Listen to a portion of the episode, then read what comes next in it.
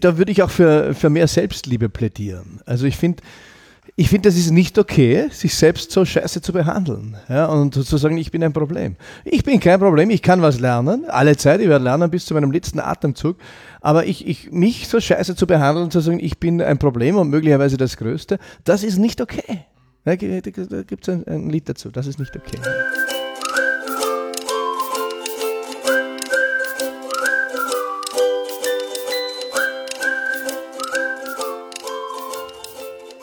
Hallo Fabian. Hallo Matthias.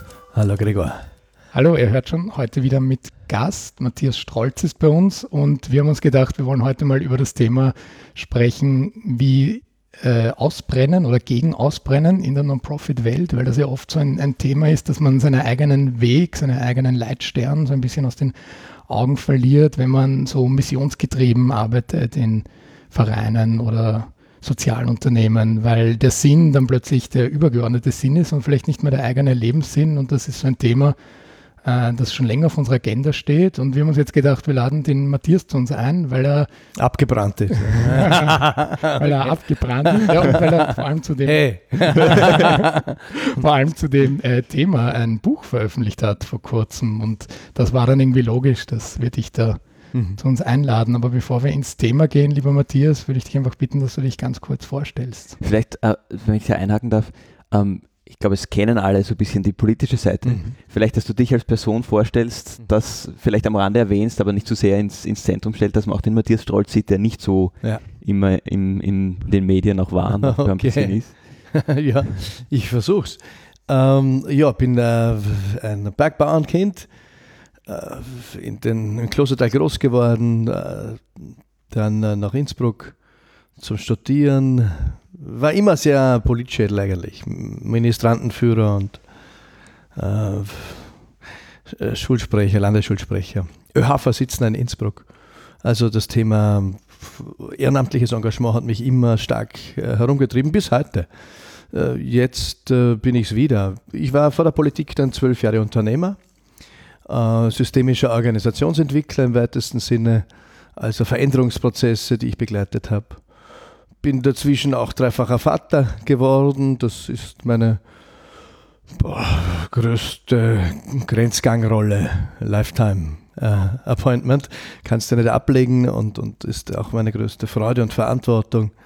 Neben dem Thema Ehemann nehme ich auch sehr ernst, auch immer wieder. Ja, ich bin ein Kind der Postmoderne, musst ja immer wieder für deine Bindungen selbst entscheiden. Mhm. Also, außer für die Kinder. Das ist quasi, das nimmt dir das Leben ab. Einmal Vater, immer Vater. Du könntest dich zwar trennen, gewissermaßen, aber du bleibst Vater. Ja? Das ist so die einzige Rolle, die nicht wirklich verhandelbar ist in der Postmoderne. Alle anderen Rollen bin ich ein freier Bürger eines freien Landes. Jetzt wieder Unternehmer, nach 7 Jahren Intermezzo Politik.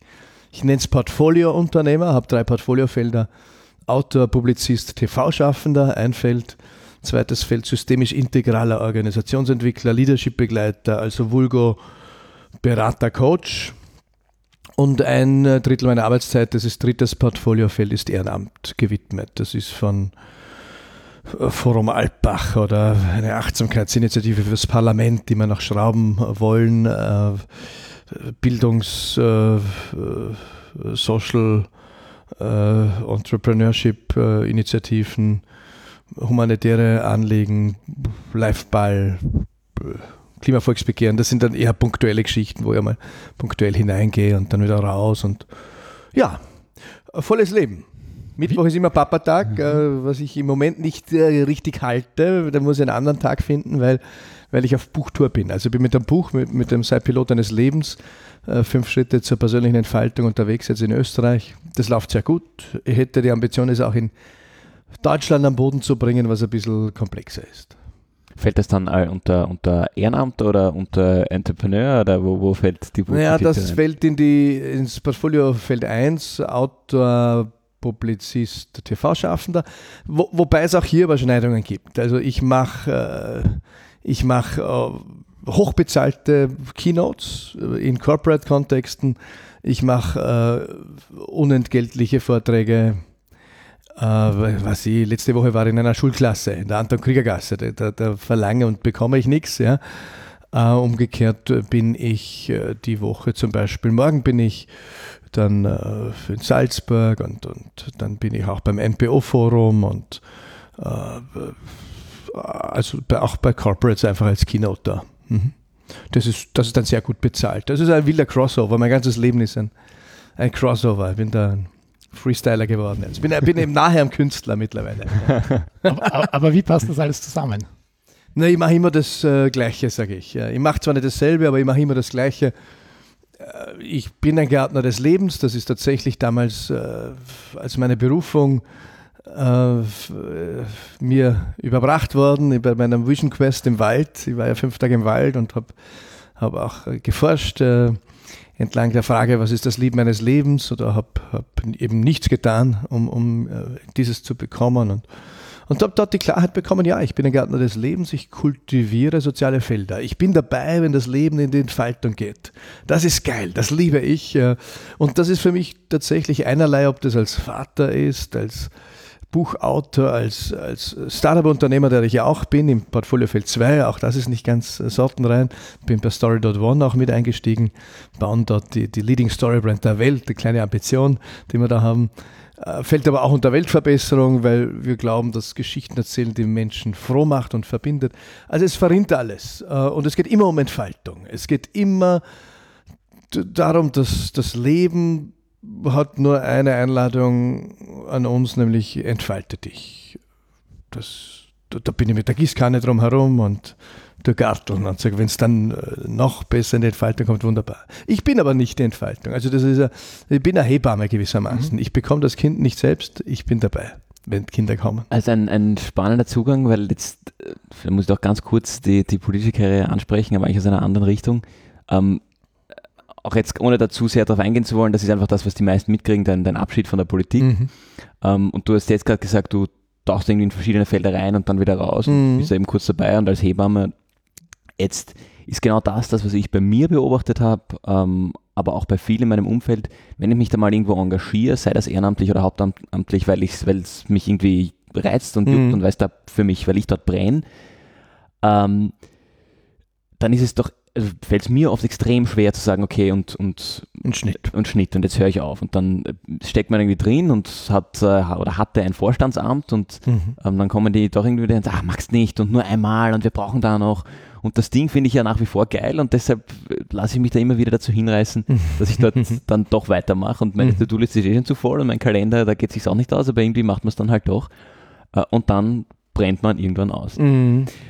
Jetzt wäre da irgendwie für mich die Frage, wie machst du das, und hattest du das auch früher und weil du vorher gesagt hast, von Anfang an eigentlich immer ganz viel im Ehrenamt unterwegs, oder hast du immer einfach sagen können, okay, jetzt bis hierher und nicht weiter und jetzt gehe ich? Nein, hatte ich auch. Ich glaube, das ist immer ähnlich geschnitzt. Ich sage Schaftelhuber gehen, dass einen von der Muttermilch her schon, glaube ich, mitbegleitet. Ja, was hast du für Routinen entwickelt? Natürlich muss man Routinen entwickeln. Hat es schon mal funktioniert, Nein zu sagen? Ja, mittlerweile hat es ganz gut funktioniert. Ja? Nämlich ich kann dir die Außenperspektive geben. Ja, nämlich Fabian und ich haben lange zusammengearbeitet, und immer, wenn er gesagt hat, es ist genug, dann ist er ins Ausland gegangen. Ah, sehr clever. Ja. Aber er ist dann auch total enriched, bereichert zurückgekommen, ja, mit ganz tollen neuen Ideen. Aber insofern ist das wohl eine Routine. Ausland ist finde ich, einen genialen Schachzug, weil natürlich du die sozialen Kontakte quasi haptisch gleichsam schneidest. Ne? Und damit auch eine echte Zäsur. Du musst nicht jeden Tag kämpfen, nein, ich drehe das Handy jetzt nicht auf oder ich lese die E-Mail jetzt nicht. E-Mail kriegst du trotzdem. Finde ich super, zum Beispiel. Ja, ich glaube, dass Auslandsaufenthalte für Neuerfindungen gut sind. Ne? Und ich habe immer ein Modell, eben im Buch, die High Five der persönlichen Entfaltung, das Leitmodell, das in meinem Buch Pate steht. Und da gibt es eben 5 Schichtungen, mit denen wir immer wieder in die Performance, in die volle Reife, ins vollumfängliche Sein und Tun, also ins Verkörpern wachsen. In diesen Flow, ich bin's in der letzten Phase meines Wesens, Seins und Tuns. Und die erste Schichtung ist ein Bewusstwerden. Das wäre in unserem Kontext jetzt das Bewusstwerden, hey, es ist schon sehr viel. Jetzt seid ihr noch junge Burschen, ich bin so im Mittelalter, der größte Verbündete ist ja der Körper natürlich. Also der Körper richtet uns alles aus, wir hören es nur selten. Ja, dann, zum Beispiel in der Politik habe ich am Schluss jetzt immer die Nase entzündet, ja, von innen. Also irgendwie, vorarlbergerisch würde man sagen, der hat die Nase voll, ne, offensichtlich. Oder dann habe ich einen Bandscheibenvorfall ja bekommen. Den habe ich aber natürlich in meiner Ignoranz nicht akzeptiert. Ne? Den habe ich erst ein Dreivierteljahr nach Ausstieg aus der Politik zur Kenntnis genommen. Vorher habe ich auch gesagt, ich habe Rückenweh. Ne? Aber jeder, wenn er ehrlich ist und jede, wenn wir in einer ruhigen Stunde uns auf die Couch setzen und sagen, ja, wie geht's mir? Über die letzten Wochen, Monate, wollte mir der Körper was sagen? Dann beginnt er zu sprechen mit dir. Und das ist eine Form des Bewusstwerdens. Nämlich Bewusstwerden hat immer zu tun mit Wahrnehmen und Wahrnehmen hat immer zu tun mit Innehalten, weil die Welt ist so laut und so verwirrend und reizüberflutet. Das heißt, du musst Schutzräume schaffen, damit du wahrnehmen kannst, damit du bewusst werden kannst. Feedback von Freunden. Also wenn du mit Freunden wirklich dir den Rahmen gibst, dass du sagst, heute sind wir einfach mal beieinander und ohne Agenda und dann kommst mitunter in ein sehr berührendes Gespräch, das kennen wir alle, nicht? Wo man dann aus der Zeit kippt und dann am Schluss sagst, boah, das war eigentlich schön heute. Und boah, ich habe mir selber zugehört, habe echt was erfahren über mich selbst. Ne? Aber was sagst du denn denen, die sagen, dafür habe ich gar keine Zeit, weil jede Minute, wo ich nicht meine Gemeinwohlarbeit mache, da verliere ich eine Minute, wo ich Impact schaffen kann, ja, wo ich wirklich was bewegen kann. Und Leute, die sagen, es geht ja nicht um mich, es geht um uns alle. Nein, da stimme ich ein in den Kanon meines Bandscheibenvorfalls, der lautet, you are so relevant. Also, du bist so verdammt relevant, nicht? Aber du wirst auch sterben irgendwann. Und wenn du so weitermachst, eher früher als später. Nicht? Also, wenn dir auch die Gemeinwohlarbeit so wichtig ist, dann hast du als oberste Pflicht die Selbstfürsorge. Ich zitiere in meinem Buch einen Brief des damaligen, eines Abtes an seinen ehemaligen Mönch, der später Papst wurde, also sein Zögling oder sein Schützling wurde Papst. Und er schreibt ihm vor 1000 Jahren einen wirklich bewegenden Brief, weil er exakt in unsere VUCA-Welt passt, in diese volatile, unsichere, komplexe, ambivalente Welt, wo wir alle so leicht Wookie werden, aber auch so FOMO getrieben, ne? Nichts auslassen, Fear of Missing Out, auch etwas, was eure Generation natürlich gut drin ist, diese Krankheit zu bekommen, was ich alles auch verstehe, das kann man ja soziologisch astrein runterdeklinieren, warum das so ist. Und der schreibt, gönne dich dir selbst. Und dann schreibt er eben, ja, und ich weiß, der Papst hat viel zu tun, gell, und du musst alles regeln und angreifen und du musst überall eingreifen. Und das ist auch wichtig und du hast keine Zeit mehr, zu dir selbst zu kommen. Und das ist quasi eine nach katholischen Maßstäben eine Verfehlungssünde. Ne? Deine erste Aufgabe ist die Selbstfürsorge, nur dann wirst du nachhaltig imstande sein, für andere zu sorgen. Deswegen, weil immer so ein bisschen der Neoliberalismusvorwurf im Raum war gegenüber mir oder Mitstreiterinnen und Mitstreitern, das habe ich immer für Bullshit empfunden, ne? weil wir gesagt haben, man soll das Leben selbst in die Hand nehmen. Freiheit des Individuums und so weiter. Nein, ich glaube, dass wer eben seine eigene Freiheit tragen kann, in Verantwortung, bei dem wächst, und der Mensch ist ein soziales Wesen, bei dem wächst auch der Wunsch, für das Gemeinwesen mit Verantwortung zu übernehmen. Umgekehrt, wenn ich nicht mal mein eigenes Haus bestellen kann, was will ich denn in der Gemeinde mitmischen? Ja, also die Selbstfürsorge ist die oberste Pflicht. Wenn ich die auslasse, dann versündige ich mich, jetzt nicht religiös gesprochen, gegen meine eigenen Talente, die mir möglicherweise gegeben wurden, um dem Gemeinwohl zu dienen. Ich muss meine eigenen Ressourcen immer scharf halten, sonst werde ich nicht dienen können. Und wenn ich mich selbst übersehe, dann muss ich eben kritisch sein gegenüber mir selbst. Ging es wirklich ums Gemeinwohl oder ging es um Narzissmus oder um Ego-Shooting oder sonst was? Das ist ja okay, wir alle laufen auf Treibstoffliebe und wenn wir ab und zu, wenn wir zu wenig davon haben, lassen wir es synthetisch produzieren. durch Bühnenberufe oder durch ehrenamtliche Engagements und so weiter. Ist in Ordnung. Das geht uns allen so. Ne? Ja, zweite Schichtung ist dann, und da bin ich bei dir beim Ausland, ja, ist das Loslassen schon. Also aus dem Bewusstwerden zu sagen, aha, irgendwas ist aber nicht nachhaltig, irgendwas ist nicht ganz stimmig, irgendwas läuft nicht ganz rund, ja dann ist es Zeit, neue Form zu geben. Aber bevor du, Formgebung wäre Schichtung 4, bevor du neue Form gibst, musst du durch die Schichtung 2 prioritär und auch primär, also ich spreche von Primärschichtungen, das heißt alle Schichtungen, alle 5 sind in den wir, so ein Arbeitsprozessor, in Amplituden abgebildet, in meinem Betriebssystem Mensch. Und die Schichtung, die gerade prioritär läuft und primär, die hat den höchsten Score. Das heißt, du solltest irgendwann aus der Bewusstwerdung in die Primärschichtung loslassen fallen. Und da finde ich es einen guten Workaround zu sagen oder eine gute Krücke, jetzt geh ins Ausland. Ich bin im Jahresanfang auch nach Indien, weil meine Frau und ich gesagt haben, jetzt müssen wir ihn rausschicken, das wird nichts mehr. Also der muss noch mal ganz raus. Nicht? Und da hilft für mich raus aus Europa. Das macht einen anderen Schnitt bei mir. Ich quatsch zu viel. Entschuldigung, ich denke, Geplauder, kein Gequatsch. Ja, aber ist nicht außerhalb von Europa alles noch schneller, wenn ich jetzt so gerade... Ja, aber es hat nichts mit mir zu tun, wenn ich da in Goa am Strand sitze, okay. Yes. Ja.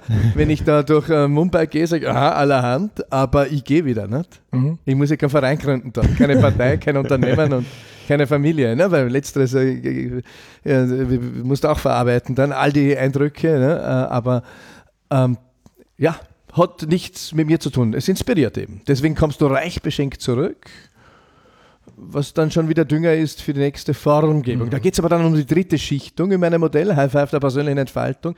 Wichtig ist es dann, nach dem Loslassen und im Loslassen schon mit der eigenen Berufung zu verbinden. Das ist gerade auch für Ehrenamtliche so wichtig und für Social Entrepreneure, für alle Impact-Unternehmer, weil das natürlich die Quelle aller Kraft und Energie ist. Ja. Das war spannend. Wir kennen uns ja vom Next Award, wo du auch einen Auftritt hattest vor 1,5, 2 Jahren. Das ist, ich habe es schon mal kurz erwähnt, ein Weiterbildungs-, eigentlich ein Accelerator-Programm für soziale Unternehmen, die bereits den ersten Schritt und den Gründungsschritt hinter sich haben. Und was da ein bisschen diskutiert wurde im Voraus, war, ob man da eine Achtsamkeitssession reinnehmen soll. Und es wurde von gewissen Richtungen ein bisschen belächelt, andere Richtungen sind da stark aufgestanden dafür und wir haben es reingenommen. Super. Und es war in der Evaluierung mit Abstand die am besten bewertete Session aus diesen 3 Modulen, die jeweils 2, 3 Tage gedauert haben. Und da war auch in diesem Raum, wie man nachher reingekommen ist, war eine ganz eigene Stimmung. Mhm. Und das sind alles Entrepreneure, die sehr stark dazu tendieren, sich auszubrennen. Und teilweise dann auch schon... so würde ich das jetzt nicht partieren, du verbesserst mich dann, ob das die falsche Nutzung des Wortes ist, dran kratzen, irgendwo in die Gründerfalle zu tappen. Die, ich kenne sie aus einem anderen Podcast, wo du aufgetreten bist, wo du sie erwähnt hast. Und irgendwie sich komplett in dem Ding verlieren und dann, jetzt mit der Forschungsbrille, sagt man da auf den Mission Drift dazu. Man hat irgendwie angefangen mit einer Vision, man will die Welt besser machen und auf einmal geht es nur mehr darum, Finanzierung aufzustellen und man läuft irgendwie genau den Leuten nach, die man am Anfang überhaupt nicht wollte. Reality Strikes, ja. Okay, yeah. Und da brennen dann viele aus. Also da war jetzt bei den Next Award Leuten bis dato noch niemand dabei, aber da kennt man in der Social Entrepreneurship Szene, da gibt es auch einige Beispiele, wo man dann auf einmal 17 Investoren, Investorinnen bespielen musste und eigentlich keine Zeit und kein Hirn mehr fürs Tagesgeschäft hatte und das natürlich zurückfedert, weil dann die Investorseite irgendwie sagt, hallo, wo bleibt das Tagesgeschäft und so irgendwie in eine Abwärtsspirale kommt und mit dem, was man eigentlich machen wollte, nämlich die Welt besser machen, überhaupt nichts mehr zu tun. Keine Zeit mehr. Und was habt ihr gemacht an diesem Achtsamkeitstag? Wir haben da den Erwin Glatter geholt, der auch an der WU immer wieder Kurse gibt und der ist Achtsamkeitsberater, war lange Zeit ich glaube es war in Indien, hat dort, also ich glaube es waren sogar Jahre meditiert und so. Und der hat ganz schön, also ähnlich so wie du es in deinem Modell machst, nur halt auf, ich glaube 4 Stunden waren es runtergebrochen, die Leute ein bisschen abgeholt und gesagt, okay, wofür macht ihr das eigentlich? Und dann kamen mal so die Missionen von Organisationen und so. Und er hat gesagt, nein, die Person. Gehen wir weg von der Person. Und er hatte dann, ich bin mir nicht mehr sicher, ob ich das so richtig zitiert, aber er hatte ein Bild auch auf seinem Skriptum von einer Bank vor einem Haus. Und hat dann irgendwie aus einem Klienten oder einem Freund, mit dem er gearbeitet hat, die Geschichte erzählt, der hat irgendwie für sich dann das Ziel definiert, er möchte dort sitzen können und den Sonnenuntergang genießen, auf der Bank vor seinem Haus. Mhm. So irgendwie war die Geschichte, vielleicht laden wir mal ein, dann erzählt er sie uns richtig. Aber so wirklich auf diese ganz kleinen Dinge runtergebrochen und dann sagen, ja, das große Ganze ist schön und gut, aber genau, das hat er sehr schön gebracht. Was ist der wichtigste Moment? Machen wir gleich die Übung. Mhm. Was ist der wichtigste Moment deines Lebens? Mhm. Was meinst du? Das stellst ja schwierige Fragen um die Uhrzeit, Fabian. Der wichtigste Moment. Er hat gesagt, es gibt einen, und da hat er meiner Meinung nach recht, auf den wir uns alle einigen können. Die Geburt. Unsere Geburt, ja. Nein. Also, was habe ich letztens in meinem Buch steht das, aber ein Fremdzitat. Es gibt zwei wichtige Momente im Leben. Der Moment, an dem du geboren wurdest, und der Moment, in dem du erkennst, warum. Ist aber noch sehr abstrakt. Genau, er hat das noch. Jetzt machst du mich neugierig. Was ist der uns alle vereint? Das Jetzt. Ah, jetzt. Ja. Okay. Mhm. Weil jetzt kann ich noch, jetzt kann ich gestalten, jetzt kann ich irgendwie die Zukunft. Hier und jetzt. Ja, super, kann ich gleich anschließen. Ich war letzte Woche auf einer Konferenz zum Thema kulturelle Bildung in Dortmund, und da war dann so am Ende des ersten Abends so Evaluierungsfragen, um so den Geist noch anzuregen fürs informelle Networking, und eine Frage davon war, was ist das größte Hindernis in deiner Arbeit? Und dann hat jemand geschrieben, ich selbst. Und dann am nächsten Tag in der Früh haben wir das evaluiert und so eine klassische Aufstellung, wenn du sehr zustimmst in dieser Seite des Raumes, wenn du nicht zustimmst. Und das war eine für mich überraschend hohe Verteilung, also über 50%, die gesagt haben, ja, sie stimmen zu, das bin ich selbst. Ich bin natürlich in die andere Seite gegangen, und dann hat mich immer gefragt, warum ich das so straight, dann bin ich ganz anders. Ich gesagt, das, was ich am einfachsten ändern kann, das bin ich selbst. Mhm. Alles andere zu ändern, das ist schwierig im Leben, aber mich selbst zu ändern, das ist das Einfachste. Das heißt, wenn ich sage, ich selbst bin das größte Hindernis in meiner Arbeit. Ja, und kulturelle Bildung, das ist, wir stecken im System und oft in der Schule, und es gibt zu wenig Geld und so weiter, das kennen wir alle. Aber zu sagen, dass ich selbst dann das größte Hindernis bin, da kann ich was tun, da kann ich ansetzen. Und insofern ist das ja eigentlich das schönste Problem zu haben, aber andererseits natürlich auch nicht. Also es ist ganz schwierig, das so einzuordnen, diese Antwort. Da würde ich auch für mehr Selbstliebe plädieren. Also ich finde, das ist nicht okay, sich selbst so scheiße zu behandeln und zu sagen, ich bin ein Problem. Ich bin kein Problem, ich kann was lernen, alle Zeit, ich werde lernen bis zu meinem letzten Atemzug, aber mich so scheiße zu behandeln, zu sagen, ich bin ein Problem und möglicherweise das Größte, das ist nicht okay. Da gibt es ein Lied dazu, das ist nicht okay. Und bitte googeln, vorspielen und Besserung geloben. Ja, also das ist nicht in Ordnung. Da bin ich wieder quasi beim Schreiben an den Papst da, ja, gönne dich dir selbst. Ich darf mich annehmen in all meiner Pracht und mit all meinen Schattenseiten, und ich werde nicht immer genügen, und ja, ich bin unterwegs, ich entwickle mich, und ich bin zu jedem Zeitpunkt genug. Ich bin genug und ich werde immer mehr. Das ist das Schöne, und das gilt für jeden von uns. Aber das mag ich gar nicht. Dann tendieren manche sogar in die Opferhaltung. Ja. Und sagen, dann ist vielleicht noch der Papa schuld oder die Mama, ja, weil ich mal vom Wickeltisch gefallen bin. Bullshit! Ja, also das ist nie zu spät, die richtige Kindheit gehabt zu haben, sagt die Hypnotherapie. Und da gibt es natürlich Kindheiten, die nicht so angenehm waren wie meine. Das ist mir schon klar, gell? Dass man sagen kann, immer Butterseite gefallen, aber nicht immer. Ich war auch scheiße im Rucksack gehabt. Dann habe ich halt aussortiert. Mhm. Und bin immer noch dran, du nagst ja ein Leben lang an demselben Knochen, ne? Da bin ein anderer Einbußwinkel, aber ja, also stimmst du, dieses Thema? Das stimme ich zu, ja. Du sagst auch in deinem Buch, wer sich nicht definiert, der wird definiert. Das fand ich eine ganz spannende Absolut, Aussage. Ja. Wer nicht handelt, der wird behandelt. Heute mehr denn je in dieser Generation, weil die Reize halt so dicht ist. Wir können ja nicht kommunizieren, wir können nicht leben, wir können nicht entscheiden, auch eine Nicht-Entscheidung ist eine Entscheidung, aber die Einflüsse waren nie so zahlreich. Tausendfach jeden Tag wird uns ins Ohr gebrüllt, geflüstert, am Ohr gezerrt, und wird uns gesagt, was wir tun sollten, damit wir gut, schön, erfolgreich, attraktiv und mächtig, gut positioniert am Heiratsmarkt und sonst irgendwie sind. Ne? Und wenn wir den Maßstab nicht in uns tragen, dann erdrückt uns die Walze. Und der Maßstab soll in uns getragen sein und getragen sein von einer Großzügigkeit gegenüber uns selbst auch. Ja, jetzt kann man das aber, glaube ich, dann doch oft nicht ganz so trennen, weil wir, klar, okay, sage ich, ich gehe in mich und ich finde irgendwie meine Mitte und trage den Maßstab in mir und dann komme ich damit zurück in die reale Welt und alle meine sozialen Kontakte sagen mir, ja, du bist ein fester Trottel. Dann clasht irgendwie, dann kann ich mich zu Hause hinsetzen und sagen, ich bin kein fester Trottel, weil ich weiß, das ist mein Maßstab und so mache ich das. Ja. Okay. Du hast gerade eine Situation im Kopf. Aber ich habe noch nie zu dir gesagt. Also, weiß ich nicht, will ich nicht ausschließen. Da musst du einen Freund erfinden, möglicherweise. Also, nein, nicht. Ja, wenn alle, also dann musst du es nochmal prüfen mit deinem Maßstab und wenn es wirklich richtig und wichtig ist und trotzdem sagen alle, ist ein Scheiß, dann glaube ich schon, solltest du eventuell einen Milieuwechsel überlegen. Ja, also aber da komme ich gerne zurück auf die Gründerfalle, die ihr vorher angesprochen habt, weil es ist ja man kann es ja nicht mal beschreiben, so ein Gefühl, ich kann nicht weg oder ich kann noch nicht, heißt es dann. Ja. Ich kann noch nicht weg, weil ohne mich das und das und das und das. Aber irgendwie fällt mir nie ein, was das Gute wäre ohne mich. Und das denke ich ja gar nicht, weil am Ende dreht sich ja doch um mich. Insofern, weiß nicht, was sind das denn da, deine Erfahrungen, Matthias?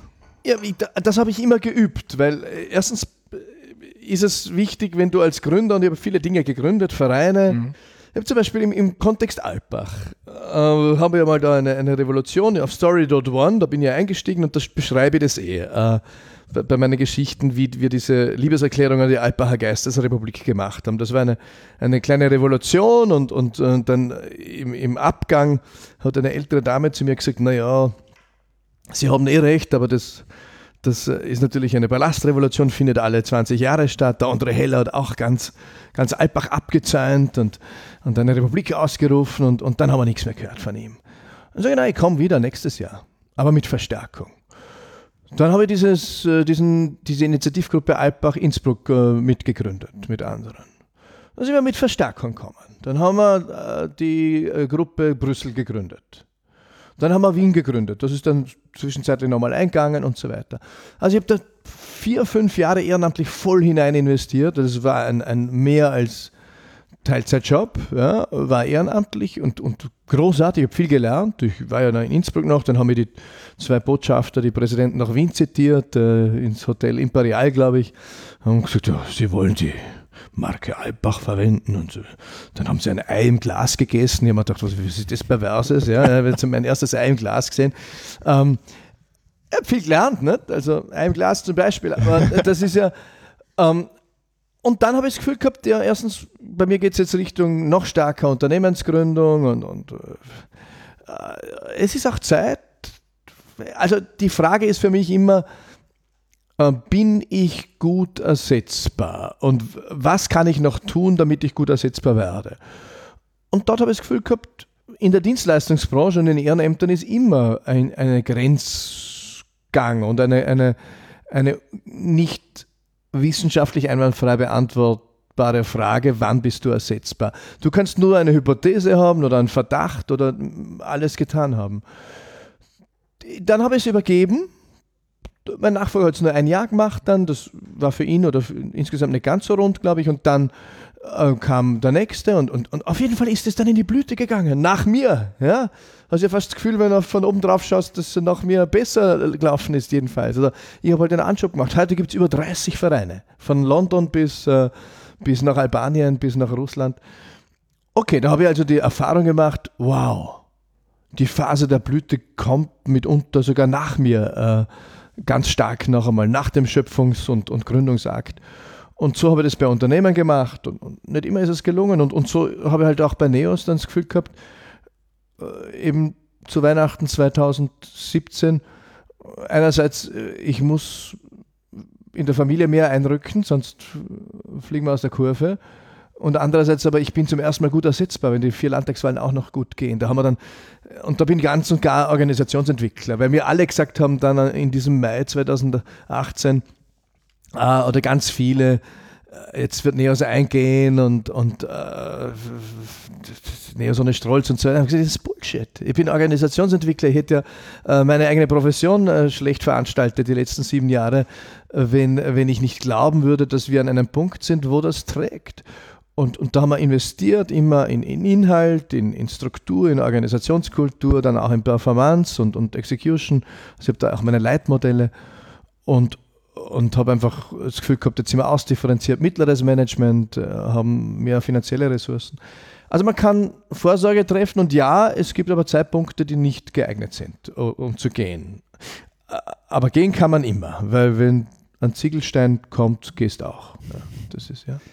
Also auf den Kopf, von oben. Ja, mich erinnert es ein bisschen an eine Geschichte, die ich in London gelernt habe, das Safety Car. Dass viele Gründer sind Formel 1 Safety Cars.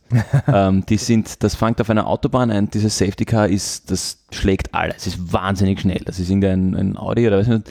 Mercedes. Ein Mercedes. Ja, so. Der fährt easy. Immer der schnellste, den man kaufen kann am freien Markt. Ja, also der fährt wahrscheinlich easy seine 300 oder mehr. Also ist ein Top-Auto. Aber setzt den ein auf einer Formel-1-Strecke und er wird dazu eingesetzt, um alle auszubremsen. Okay. Und ich habe mit einem Freund damals gesagt, er hat gesagt, wenn es einmal, der jetzt gegründet hat, dann, der hat gesagt, wenn es einmal soweit ist, sag mir, Andrew, du bist jetzt das Safety Car. Jetzt ist soweit. Super Bild. Weil der auch aus seinem beruflichen Umfeld damals irgendwie gesehen hat, genau dieses nicht rechtzeitig gehen oder abgeben. Er hat gesagt, dieses ganze Ding, wo er mit aufgebaut hat eigentlich, ist an die Wand gefahren, weil ich glaube, es waren 2, weil die Gründer einfach nicht, die haben das gegründet, die haben es aufgeklärt und gesagt, wir wissen es am besten, weil wir haben es ja gegründet. Das Ganze ist gut gelaufen, ist dann in die nächste Sphäre gekommen, mehr Aufträge, größer, besser, eigentlich nur positiv und die haben das einfach nicht mehr erreicht. Und statt dass sie sagen, okay, stopp, da sind wir jetzt nicht mehr gefragt, haben sie gesagt, na, keiner weiß so gut wie wir. Du bist in der Pflicht auch, finde ich. Das ist ja gerade, wenn wir eben in der Non-Profit-Branche oder Social Entrepreneurship-Branche sind, hier heute im Verhandeln, wo wir ja immer auch zu Recht den ethisch-moralischen Anspruch mit hereinholen, dann sage ich, du bist moralisch-ethisch in der Verantwortung als Führungsperson, als Gründer auch, genau diese Führungsaufgabe immer gut im Auge zu haben, nämlich die Frage, wie geht es weiter, ohne mich, nach mir und so weiter. Ich finde, das wird in der Politik oft vernachlässigt, zum Beispiel die Angela Merkel, klassischer Fall. Ja. Es wird ein unglaublicher, und es geht schon ein unglaubliches Vakuum auf in Deutschland. Die hat Heldinnenhaftes gemacht, Unmenschliches geleistet. Aber dieses Eck hat sie nicht ausreichend im Auge gehabt. Am liebsten immer alles abtrat, was nachgekommen ist. Ja. Und dann stehst du irgendwann da und hast keine klaren Folgeoptionen. Das ist natürlich funktional in der Politik, dass man sich Folgeoptionen abtrat, dann hast du mehr Ruhe im Rücken, aber es ist nicht verantwortungsvoll, finde ich. Das ist ja das Nächste. Während man noch aufbaut, kann das ja auch durchaus im Sinne sein, ob es richtig ist, sei jetzt mal dahingestellt, dass man sagt, okay, ich habe hier eine klare Richtung vor mir und ich weiß, die ist richtig und da kommen jetzt ein paar Leute rein und gerade in Vereinen kann das ja passieren, die das irgendwie in eine andere Richtung ziehen wollen. Ja. Und wir fahren da immer unser Modell der Duocracy. Im Vergleich zu einem Unternehmen kann ich bei einem Verein und bei was Ehrenamtlichen einfach mal kommen und mithelfen. Duocracy. Genau. Von doing. Genau. Je mehr ich mache, wer macht, hat macht. Wer hingreift, dem kürzt. Ne? Genau. Ja, okay. Je mehr ich dort tue, desto mehr Verantwortung übernehme ich. Ja. Und irgendwann haben sie gar keine andere Wahl mehr, als mich in den Vorstand zu wählen. Das heißt, wenn ich jetzt diesen Verein gegründet habe, ist es ja mir irgendwo auch oder irgendwo legitim zu sagen, hey, ich baue da irgendwie eine Decke ein, wo dann ich doch ein bisschen regulieren kann, wer danach kommt und mein Ding nachher übernimmt. Weil gewissermaßen kann man sagen, wir damals einen Verein genauso übernommen haben, dass wir diese Duocracy gespielt haben. In unserer Meinung natürlich absolut im Interesse des Vereins und der Mission des Vereins und der Leute, die davon profitieren. Aber natürlich der alte Vorstand, der damit de facto abgesägt wurde, fand das überhaupt nicht lustig. die auch viele Gründer, das war eigentlich der Gründungsvorstand, die dann das überhaupt nicht gesehen haben. 2 haben es gesehen, die sind auch geblieben in der nächsten Generation, haben fertig übergeben und sind dann quasi in einem Fade-out ausgeschieden. Aber gut, ich meine, da kann man jetzt wieder behaupten, dass dieses Ding wäre an die Wand gefahren, hätten wir es nicht übernommen. Also wir werden es nie erfahren. Aber ihr habt so eine Anpassungsleistung erbracht, wahrscheinlich ganz viel. Für diese... Genau. Also nicht nur organisationell, sondern auch finanziell. Und ihr habt es quasi Ich finde immer, dass der heilige Gral von Non-Profit-Organisationen, auch Social-Businesses, ist natürlich der Purpose. Das ist quasi das Zentrum, der Dreh- und Angelpunkt. Den auszuhebeln, finde ich, da muss ganz, ganz, ganz gute Gründe haben. Und alles andere darf ausgehebelt werden. Und im Sinne von Survival of the Fittest und Darwin, kann man mögen oder nicht, aber das ist halt einmal so, wie das Leben da auf dem Planeten läuft. Wer erbringt die Anpassungsleistung auf die sich ändernden Begebenheiten? Und die wirst erbringen müssen, sonst wird es dich irgendwann nicht mehr geben und deinen Purpose auch nicht mehr erfüllen können. Und das versteht oft die vorige Generation nicht, weil sie quasi die neue Form der Umsetzung des Dienens am Purpose als Verrat des Purpose erleben, was aber offensichtlich zu kurzsichtig analysiert wurde, vielfach, nicht? Und dann als Kränkung ankommt. Und ja, das finde ich, da muss man großzügig sein. Auch natürlich wird jede Generation es auf eine andere Form machen. Und was mich bei NEOS, aber das war halt meine größte Gründung, so fasziniert hat, es haben dann immer alle geglaubt, auch, dass ich mit allem einverstanden bin, was bei NEOS läuft oder so. Weil du bist ja der Gründer und du stehst da so irgendwie übermächtig im Feld. Nein. Das ist eine Riesenorganisation in wenigen Jahren aus dem Boden zu stampfen oder wachsen zu lassen.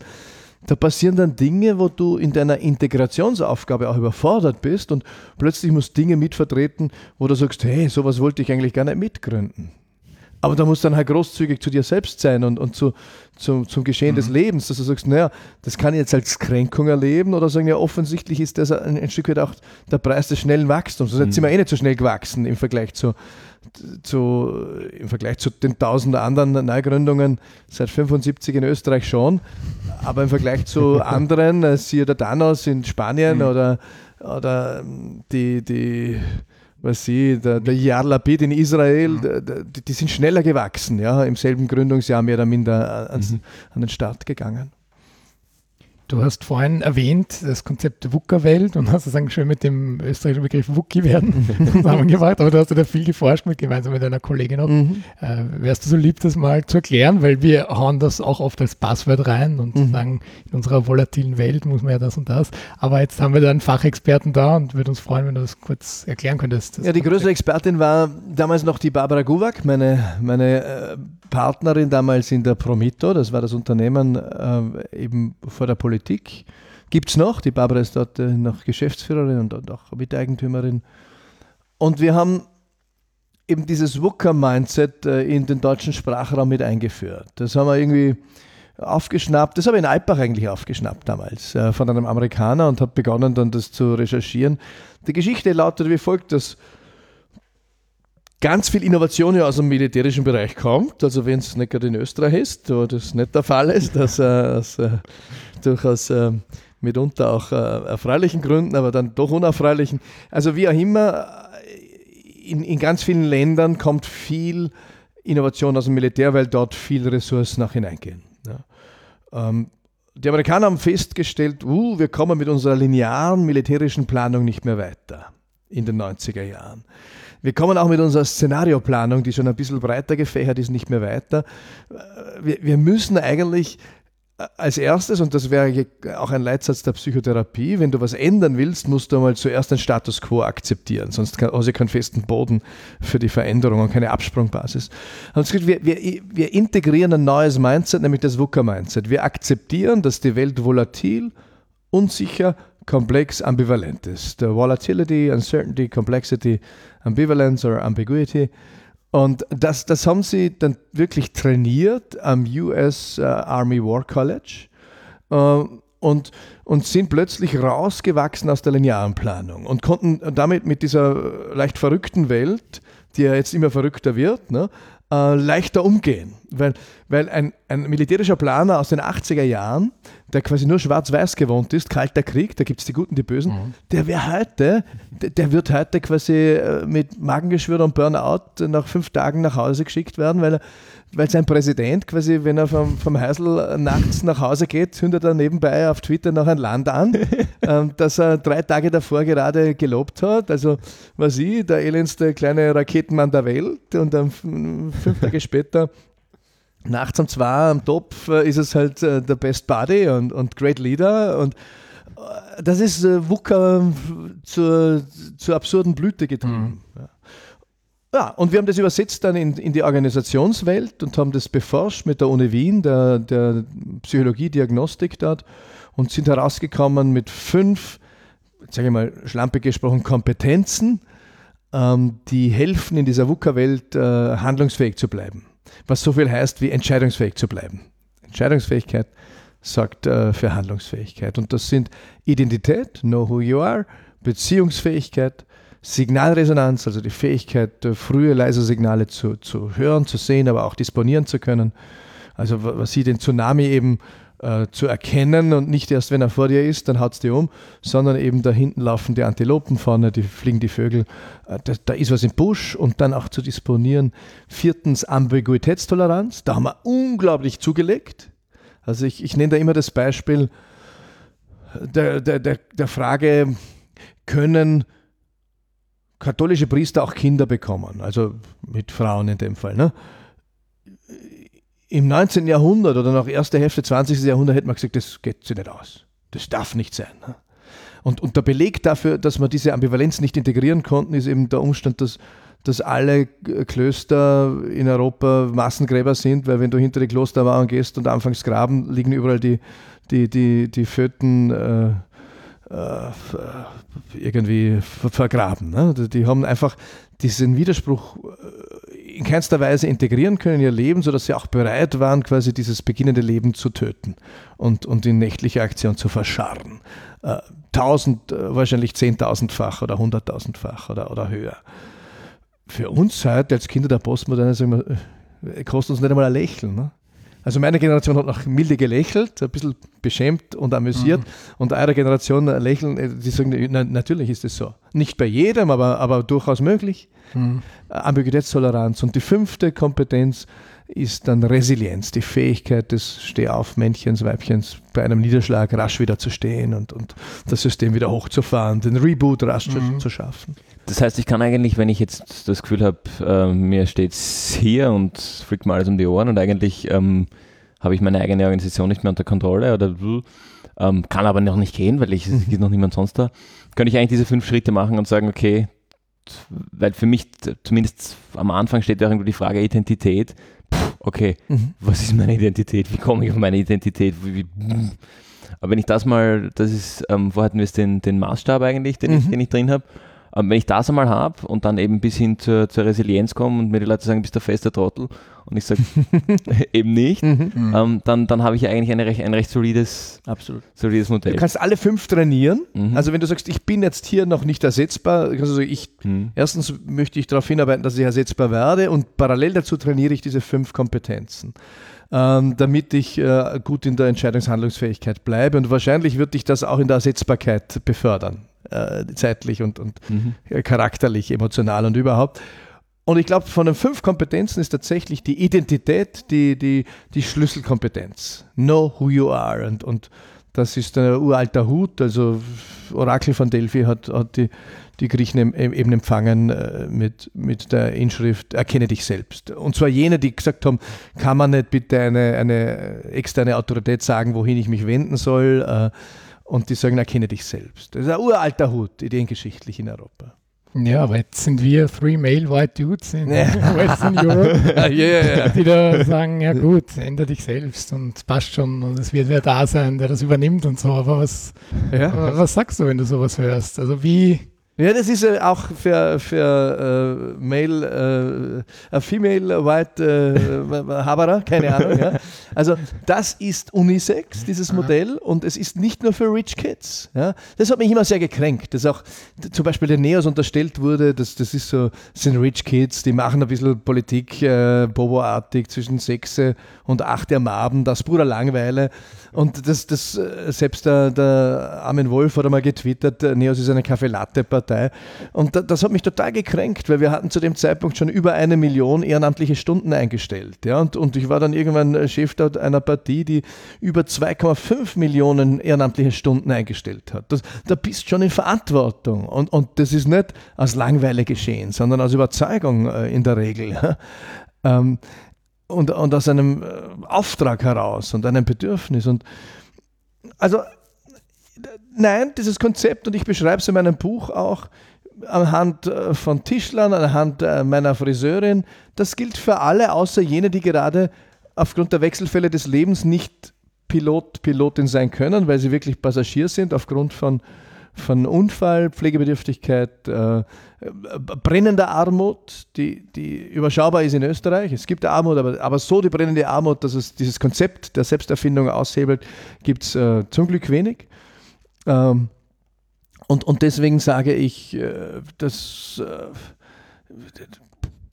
die subjektiv empfundene Handlungssperre oder die subjektiv empfundene Einschränkung des Handlungsradius ist mitunter bei einer Millionärin gleich groß wie bei einer alleinerziehenden Mutter, die am 28. nicht mehr weiß, wie sie die Nudeln kaufen soll. Ja. Das klingt zynisch, ist aber nicht so gemeint. Ich sage immer, imagine being Heidi Horton. Ja. Du hast da 3 Schlösser, 5 Boote, eine Riesenjacht in Italien, in Venedig liegen, leider nur einmal im Jahr Zeit, dann verlaufst du wahrscheinlich, weil sie zu groß ist, dafür wird sie 2-mal im Jahr beschmiert, obwohl sie tief bewacht wird, so irgendwie. Dann hast du noch eigene Straßen zu verwalten, 5 Firmen, was ich was alles, dann spendest du einem jungen, vielversprechenden Mann 49.000 € im Monat, ist auch wieder nicht okay und wirst beschimpft. Ne? Also das ist ja ganz schwierig. Du kannst es niemand recht machen. Selbst die Heidi Horten muss den Maßstab in sich tragen, ansonsten sitzt die daheim und sagt, ich bin ein scheiß Opfer. Ich kann es niemand recht machen. Ja, auf der anderen Seite würde ich jetzt fast sagen, Graz, ich meine, da ist die Heidi Horten vielleicht ein extremes Beispiel, aber wenn ich privilegierter bin, ist es doch einfacher und wahrscheinlich auch hat weniger Konsequenzen, wenn ich mal sage, okay, ich lehne mich jetzt zurück und bin Passagier. Weil was kann mir schon passieren? Ja, das ist gar nicht lustig, weil dann hängst du auf Millionärspartys herum und musst das Zeug schnupfen und das trat ja auch eine. Also das ist gar nicht lustig. Ja, okay. Deswegen haben ja die Adeligen, weil sie quasi materiell schwerelos waren, so viel Wert auf Strukturierung ihres Lebens und Bildung gelegt, auch Charakterbildung und so weiter, damit sie es nicht aus der Bahn trat, weil natürlich die Erwerbsarbeit immens strukturierenden Charakter hat. Wenn die wegbricht, bricht bei vielen die Sinnlosigkeit aus. Ne? Das ist so ein bisschen James Dean, trag dich aus der Kurve, oder das ist halt so die Lehre von Rockstars, wenn sie ins Hotelzimmer kommen. Was mache ich jetzt? Goldene Zahnbürste habe ich schon. Das ist Falco. Jetzt habe ich die Nummer 1 gemacht in den USA und irgendwie zu begreifen, das schaffe ich nie mehr wieder. Quasi ist mein Leben vorbei, mein Höhepunkt. Wenn der Maßstab eben im Außen liegt, dann ist es ein Hund, egal ob du arm oder reich bist. Und ich habe glückliche Arme gesehen und glückliche Reiche und ich habe unglückliche Arme gesehen und unglückliche Reiche. Also von dem her würde ich wirklich das Modell verteidigen, relativ entschlossen, in Österreich für weit über 90% anwendbar. Insofern sind wir dann wieder bei der Bank, von der sich mir den Sonnenuntergang anschaue und meiner eigenen Berufung, die ich für mich finde. Ist das ein Bild auch für dich, das attraktiv ist? Denn wie alt bist du? Nein, ich finde es total passiv. Aber die systemische Frage ist immer, was willst du am Ende erreicht haben, um zufrieden auf dieser Bank sitzen zu können? Genau. Das leitet mich dann schon an. Also ich will ja nicht morgen auf dieser Bank sitzen. Aber irgendwann, wenn ich sitze und sage, ich kann nicht mehr, wenn ich dann zurückblicke, dann will ich sagen können, das und das und das und das. Ja. Ich würde sogar sagen, ich habe auch kein Problem, jeden Abend auf dieser Bank zu sitzen, solange ich am Tag was gemacht habe und mir denke, super, jetzt sitze ich da und schaue meine Sonnenuntergang an und kann mich voll entspannen, weil mein Werk für heute ist getan. Richtig, und da auch zu sagen, jetzt verpasse ich auch nichts. Weil den Impact, den ich jetzt machen könnte, kann ich viel besser morgen machen und habe so viel heute. Und jetzt, das nehme ich mir jetzt und jetzt gönne ich mich mir selbst. Verstehe. Und weil nichts tun ist nur cool für jene, die viel zu tun haben. Ne? Jene, die nichts zu tun haben, finden nichts tun nicht ganz so cool, sondern die finden das als deprimierend, weil sie keine Selbstwirksamkeit erleben, weil sie keine Selbstrelevanz erleben. Und ja, das ist, gibt immer wieder Leute, die auch fragen, bist du so eben als Geschäftelhuber, da bin ich selbstironisch, aber musst du immer? Sag ich, nein, müssen nicht, aber ja, ich möchte wirksam sein. Ich bin eigentlich in der Essenz als Gärtner des Lebens ein Impact-Entrepreneur. Und ich möchte das, ich habe mir das ja überlegt, will ich das noch? Weil eben meine Frau auch die Idee hat, wir könnten den ja völlig reprivatisieren, ja, weil die mag das nicht, wenn ich so erkannt werde. Mhm. Und ich habe mir dann überlegt, nein, eigentlich will ich Wirkung auch mit beflügeln. Und eines meiner größten Assets, die ich habe, ist meine Bekanntheit. Ich könnte es natürlich wieder eine Firma bauen mit 20 Leuten oder was auch immer. Das würde nicht so viel Effektivität verstrahlen, wie meine Bekanntheit weiter zu bewirtschaften. Die hat Abrisskanten, die kann nicht irgendwie besoffen auf der Donauinsel herumkugeln, so besoffen, wie ich früher es gerne war. Ich kann es schon, aber dann ist halt meine Wirksamkeit trotzdem irgendwie beschädigt wahrscheinlich. Und nicht einmal in Goa kann ich betrunken herumliegen. Wird es den Weg auf Facebook finden. Aber das ist mir auch nicht mehr so wichtig wie früher. Zum Glück ist meine handyfreie Phase da in ein Zeitalter gefallen, wo das alles möglich war. Ja, aber ich weiß, dass in mir, und vielleicht treffen wir uns dort, ein Ort wohnt, wo ich weiß, und es wird irgendwann auch genug sein und ich werde nicht mehr wirken wollen. Aber ich begreife das als Vorbereitung dann auf meinen Abschied von diesem Planeten. Ja, und an dem Punkt bin ich noch nicht derweil. Ja. Hoffentlich noch länger nicht. Ja. Gut, dann kommen wir zu den Empfehlungen. Am Ende jeder Aufnahme empfehlen wir immer ein Buch, ein Werk, etwas, das uns gerade beschäftigt. Fabian, was beschäftigt dich? Ich würde gerne dich anfangen lassen und dann baue ich darauf auf. Okay, wunderbar. Ja, ich mache es mir wieder mal einfach heute, weil ich empfehle natürlich das Buch von Matthias, ist ganz klar, Pilot deines Lebens. Super. Wo die Inhalte, die du jetzt eigentlich nur angerissen hast, sehr, sehr ausführlich beschrieben sind. Und es ist nicht nur für die Leute, die jetzt ein bisschen voyeuristisch wissen wollen, was macht der Matthias Strolz in den Monaten nach dem Ausstieg aus der Öffentlichkeit, sondern du kommst ja immer wieder darauf zurück, was das jetzt bedeutet für das Modell, das du aufstellst. Ja. Und das macht es schön greifbar. Insofern kann ich es gut empfehlen. Also Fabian. Damit es nicht eine reine Werbeeinschaltung ist und dass wir hier aufzeigen, dass wir nicht gekauft sind, möchte ich ein Buch, das ganz in eine ähnliche Richtung schlägt, empfehlen, das ich vor einigen Jahren, da gab es dein Buch noch nicht, gelesen habe und das tatsächlich für mich zumindest den Anstoß in einen Richtungswechsel ausgelöst hat. Und zwar heißt das Buch Fuck It, Do What You Love von John C. Parkin, wir werden das auch verlinken. Und der macht viel weniger strukturiert und ganz, ganz anders. Öffnet er eigentlich die Offenheit gegenüber einem Selbstreflektieren. Also wahrscheinlich wäre die Reihenfolge ganz gut, Fuck It zuerst zu lesen und dann den Piloten des Lebens, weil dann ist man irgendwie schon offen und dann, weil mich hat das irgendwie verlassen oder ich war mit dem Buch fertig und mir gedacht, okay, jetzt bin ich offen, aber was mache ich jetzt? Wie komme ich jetzt weiter und finde meine Identität? Oder? Genau. Und wie heißt der? Fuck It? Fuck It, Do What You Love. Wovon? Von John C. Parkin. John C. Parkin, okay. Der hat mittlerweile eine ganze Reihe drum, er macht natürlich auch Talks. Genau, und Fuck-It-Seminare, wo er mit jedem auch auf den ruhigen Ort reist. Genau. Der hat auch eine ziemlich steile Karriere irgendwie hinter sich und dann hat er irgendwann zu dem Mann gesagt, hey, fuck it, das interessiert mich überhaupt nicht. Und ist so quasi nicht Selbstversorger, aber hat stark zurückgeschraubt. Aha. Ja, es ist vielleicht in einer anderen Phase zu lesen, wenn man sagt, okay, ich habe gerade so viele Eindrücke, Übergang ist zwar noch weit weg, aber ich will mich mal einfach inspirieren lassen, was so eine Aussteigergeschichte auch sein kann. Mhm. Genau, stimmt. Und dann, wenn man ein bisschen weiter und konkreter ist, den nächsten Schritt. Cool. Matthias, was ist deine Empfehlung? Ja, ich empfehle die Vermessung der Ewigkeit oder Vermessung der Ewigkeit ohne die von Alexander Eben. 7 fundamentale Erkenntnisse über das Leben nach dem Tod. Dieses Thema Tod treibt mich ja um.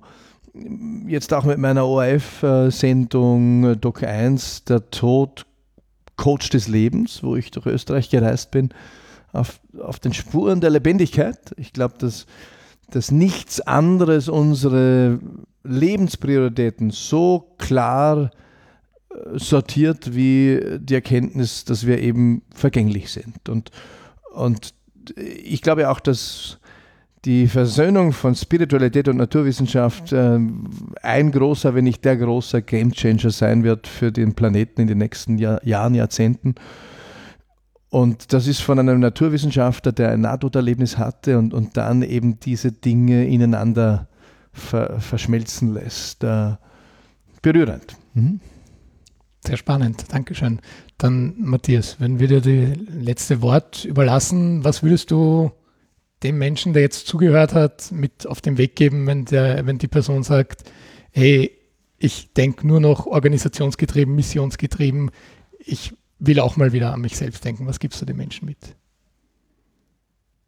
Gönne dich dir selbst und mach dich zu einem Outlook-Termin, weil in deiner Welt wirst du nur stattfinden, wenn du auch ein Termin bist. Also buche einen Einkehrschwung bei dir selbst. Das ist das beste Beisel der Welt. Das ist nicht okay. Das ist nicht okay. Und das ist nicht okay. Das ist nicht okay. Das ist nicht okay. Und das ist nicht okay. Das ist nicht okay. Das ist nicht okay. Und das ist nicht okay. Das ist nicht okay. Das ist nicht okay.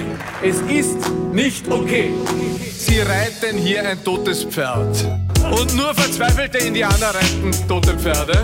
Wenn Sie ein bisschen ein Gespür hätten, dann ist es so, dass man sich von toten Pferden würdevoll verabschiedet, aber diese nicht reitet, okay? Es ist die Luft draußen. Sie beschließen, okay, Sie reiten jetzt ein totes Pferd. Das ist okay, kann man machen. Und warum machen Sie das? Warum machen Sie das? Das muss man sich sehr genau anschauen. Also das Pferd war schon länger krank, nämlich schon in den letzten Jahren. Und jetzt ist es tot. Und der schöne Sattel wird nichts nutzen. Tote Pferde sind tote Pferde. Das ist nicht okay. Das ist nicht okay. Und das ist nicht okay. Das ist nicht okay. Das ist nicht okay. Und das ist nicht okay. Das ist nicht okay. Das ist nicht okay. Und das ist nicht okay. Das ist nicht okay. Das ist nicht okay. Es ist nicht okay.